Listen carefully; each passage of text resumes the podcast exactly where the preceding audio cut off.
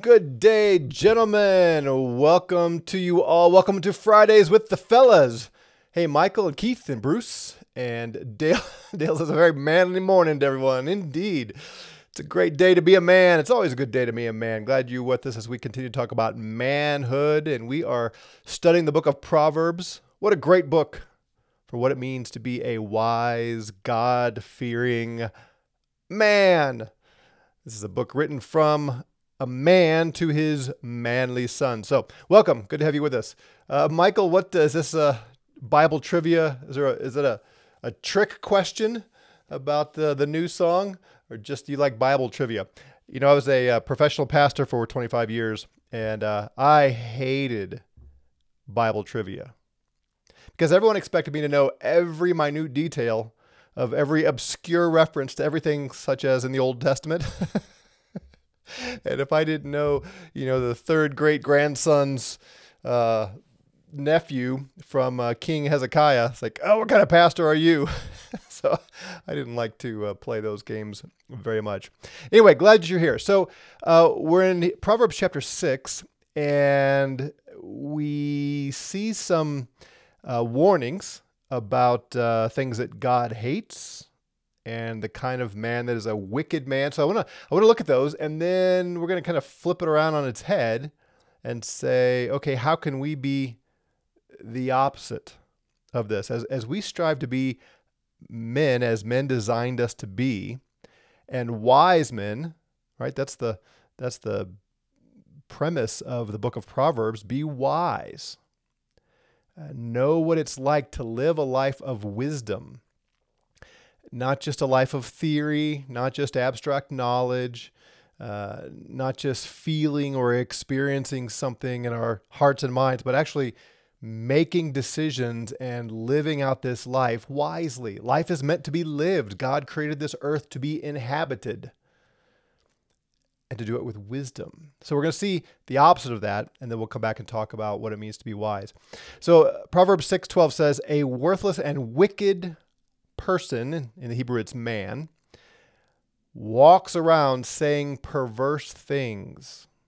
He winks with his eyes, signals with his feet, points with his fingers. He plots evil with perverse thoughts in his heart. He spreads contention at all times. Therefore, his disaster will come suddenly. In an instant, he will be broken and there will be no remedy. So, a couple things worth noting here. Uh, this uh, this worthless, wicked person, man, he walks around saying perverse things. Now, first of all, we just have to define our terms.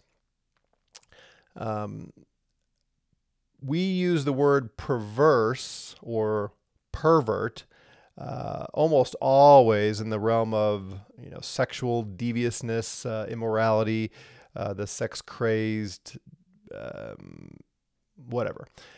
That's not the, the word perverse simply means crooked.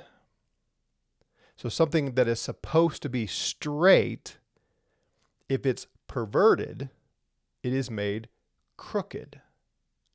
So, of course, you can understand why that applies to uh, sexual things. If God designed sex to be between a man and his wife, which he did, than any other sexual expression. Men and men, women and women, men and women with each other who but they're not married. Uh, all of those are perversions. So it's not just sort of the extreme things that we think of today, like today's the transgender and the drag queen, that kind of stuff. those uh, those are perverse, but at one level, anything that deviates from what's supposed to be the straight and narrow is perverse. So think of this more broadly than sexual terms. A worthless and wicked man walks around saying perverse things. He continually, the walking around is this is his lifestyle. This is his practice. He takes things that are straight and he speaks of them as though they are crooked. And then notice this he winks his eye, signals with his feet, points with his fingers. Have you uh, have you been aware? I know you know this. The um, uh, the studies that indicate that you know these body language experts that they can tell whether or not you're telling the truth. You know, if you if you look up to the left, I think it is, then you're lying, that kind of thing. Or if you stutter, if you show nervousness, and we have things like the polygraph where it measures your your physical reactions to things. And you know, these experts tell us they know when someone is telling truth, when someone is lying, uh, that kind of thing. And I think we should be careful. I don't think any of those should be brought as evidence in in a court of law. I don't think anybody should be convicted because they failed a polygraph test or because they looked nervously one way or the other or had some kind of a twitch or something. So I, yeah, it's not conclusive. But on the other hand, here we have in the scripture there are certain gestures, certain uh, movements that are associated with saying perverse things. So it's it's not as though our body language is disconnected entirely from our motives and uh, and what we mean. So it's just interesting that he he winks. He his feet somehow signal, I, and I don't know exactly what these look like. Um, points with his fingers. Points at what? I, I don't know. Maybe you do. Do you know? Let me know. But whatever's going externally, it's representing the internal perversity, and he's plotting evil with his perverse thoughts in his heart, and he pr- spreads contention at all times. That's that's what wicked men do with their deception, with their twisting truth into lies. They cause conflict and fighting. How much evil is done in the world? How much hardship is there in the world because of contentions and fighting? And how many of those are started with someone who distorts truth and reality? Here in the West, it certainly appears that our enemy has an agenda to create as much chaos and hate and infighting as he possibly can. And he's doing it through wicked, perverse people. Lying about what a man is, what a woman is, what freedom of expression is, all those kind of things. And it's working. The, the, the lie that we are all racist and we all hate, especially those of us who are white men, we hate the other uh, skin colors. It's all just perversity stirring up trouble. We need to be better than that. We need to speak what is true, what is straight and narrow, and, and not try to stir up trouble. Now, there's one other word in this passage that I think is interesting and worth a moment's discussion. Look at this first word worthless. It's not just a wicked man that walks around saying perverse things, but a worthless man, useless. People who are like this, they serve no good function in the world. We don't talk so much about that I mean, we do because we see it all over the Proverbs and even back to the original design for men. But uh, as, a, as a culture, Christian, Christians don't seem to talk much about the goodness of being useful, of being worth something. But remember, we've already talked about this way back when we started this series. Man was designed to be productive, to rule and subdue this earth, to cultivate the gardens we've been put in. Right? That's a that's the divine mandate. That's that's the beginning. That's that's sort of manhood 101. Be productive. Do something useful in this world. That that subduing the earth has to do with building things and civilization and making things better. And despite our efforts to squash that, we're still doing that. there's so much going on that's good the one who speaks perversity is worthless. He's useless. So, on the flip side, brothers, let's be useful. Let's be worth something in this world. Don't spread these falsehoods.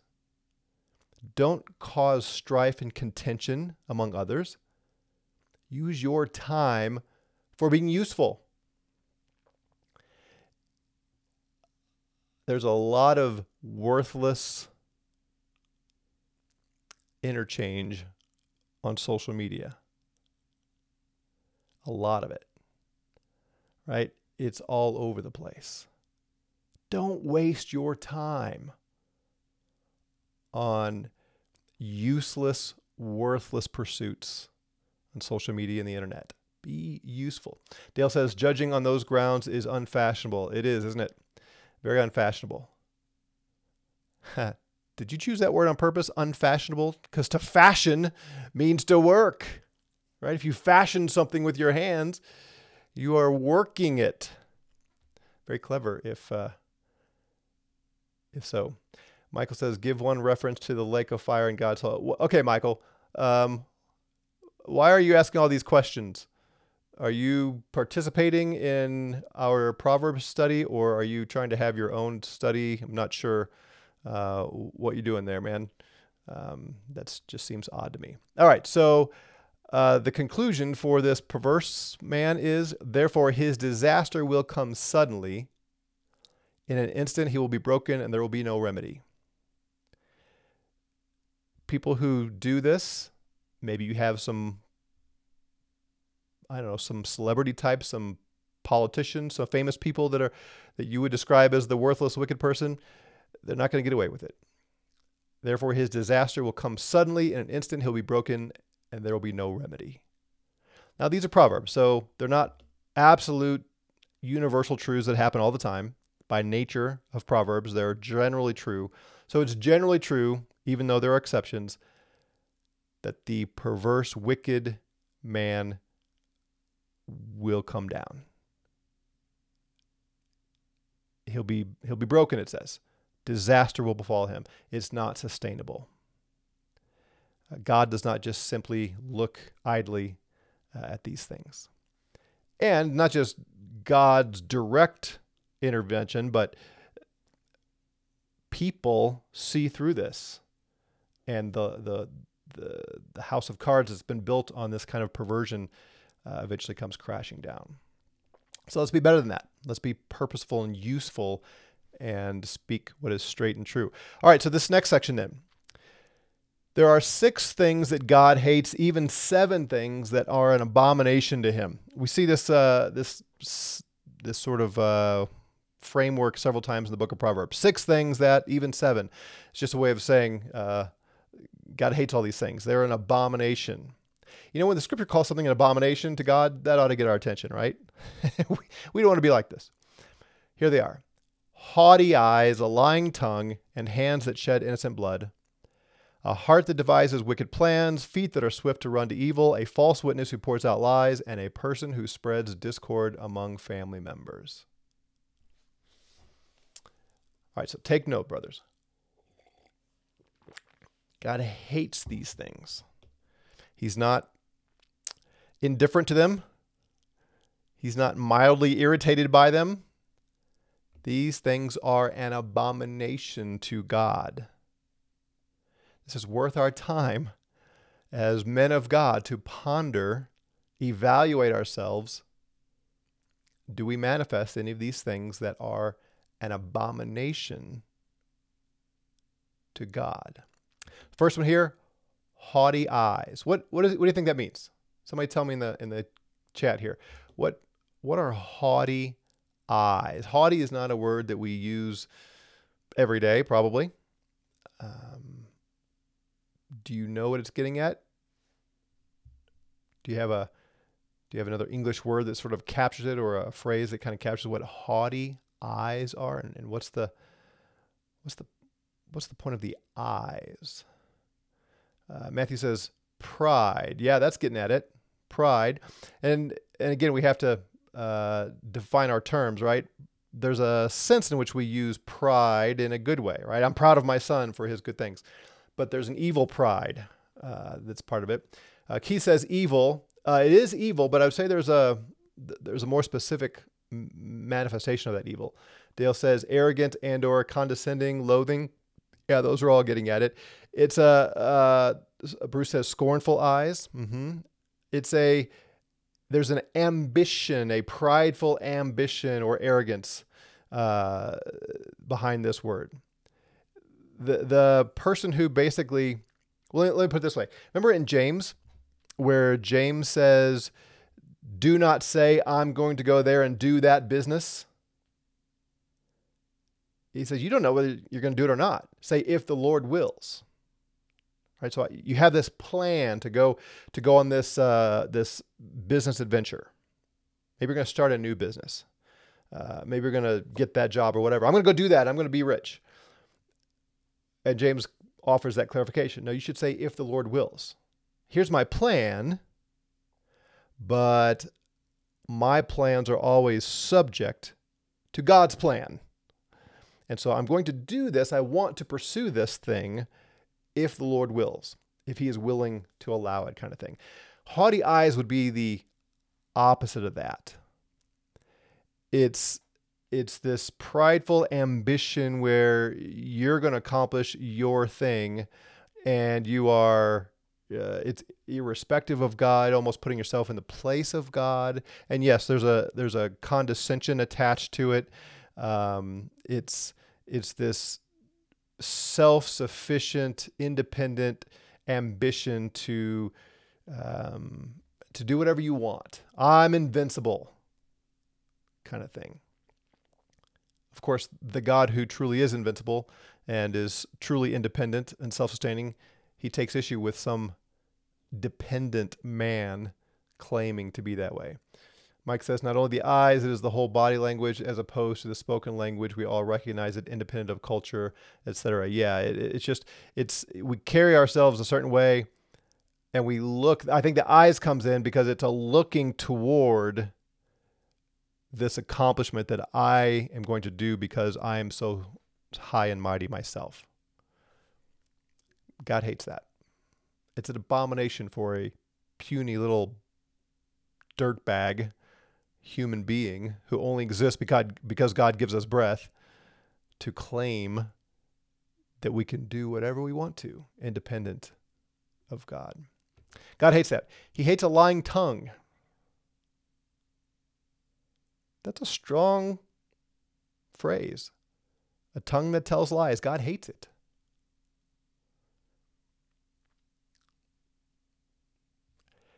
Hands that shed innocent blood. Hands that shed innocent blood. Murder. A heart that devises wicked plans. So remember, in the Hebrew culture, heart is more what we would call mind. So it's not it's not simply talking about feelings, but it's it's thinking and decision making. The mind that is thinking through ways to do evil. God hates. Feet that are swift to run to evil. People who pursue wickedness, God hates a false witness who pours out lies.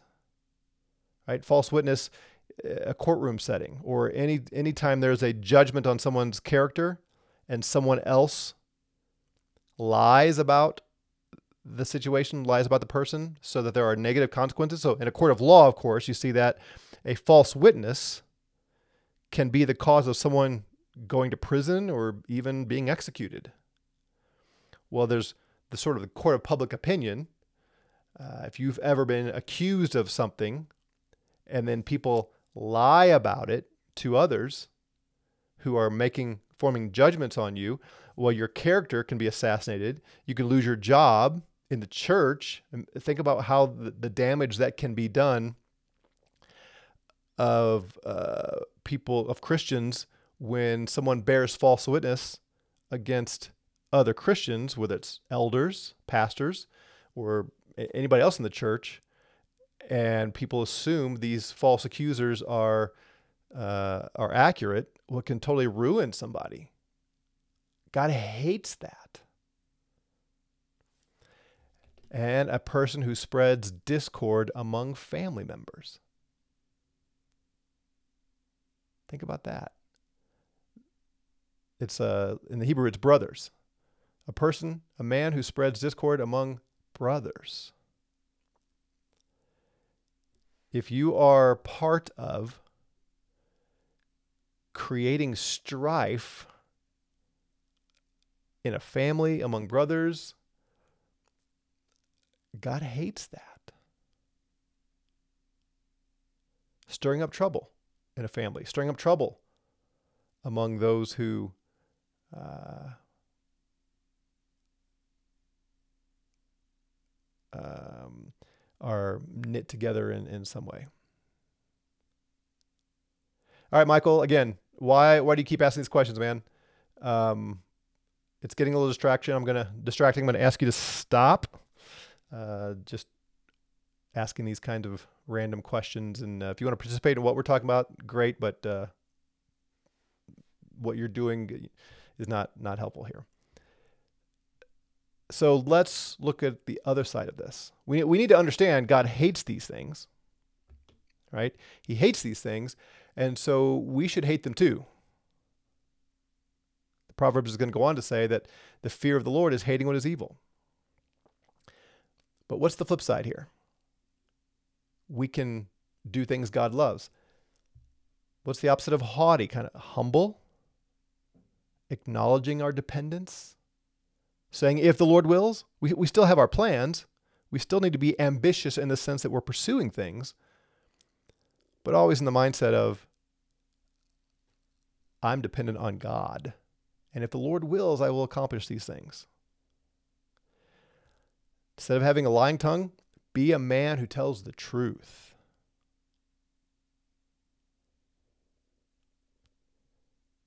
Instead of hands that shed innocent blood, be pro life, protect life.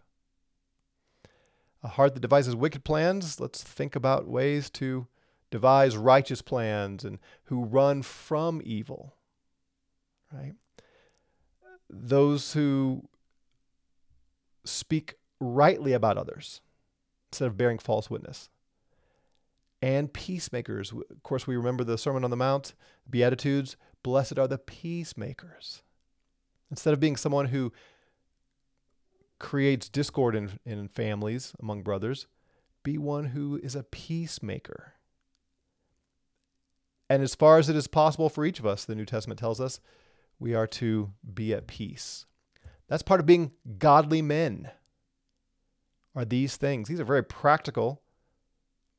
And probably we could all use some evaluation in our uh, in our over ourselves to to see if we need to improve in some of these areas. Lon says, It seems that those who do these things have not presence of Christ in them. So do you think Christians, even immature Christians, Christmas, I think spell check got you there. Even immature Christians participate in these things. Uh, that's a good question. Um, certainly, I think we even, yeah, I think Christians are certainly capable of manifesting some elements of these things. Uh, now, we do believe the Spirit of God is alive and well, and He is sanctifying us and making us holy, and we are freed from slavery to sin.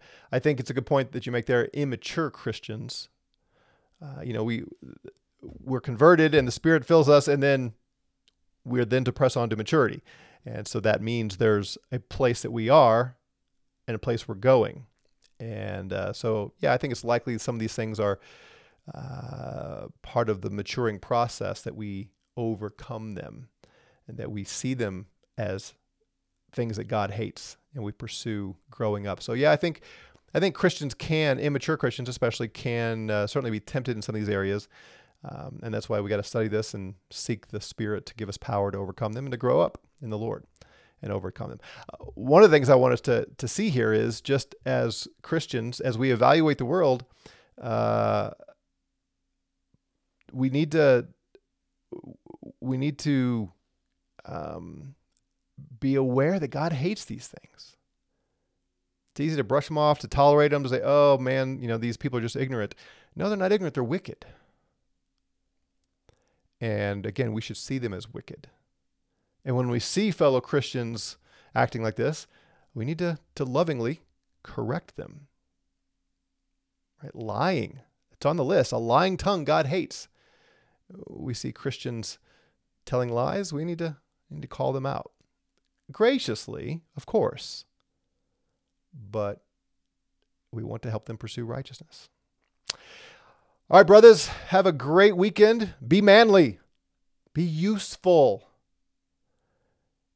and don't do these things that God hates. Have a great weekend. We'll pick it up with uh, Hebrews chapter 6 next Monday. We'll see you then, Lord willing. Take care.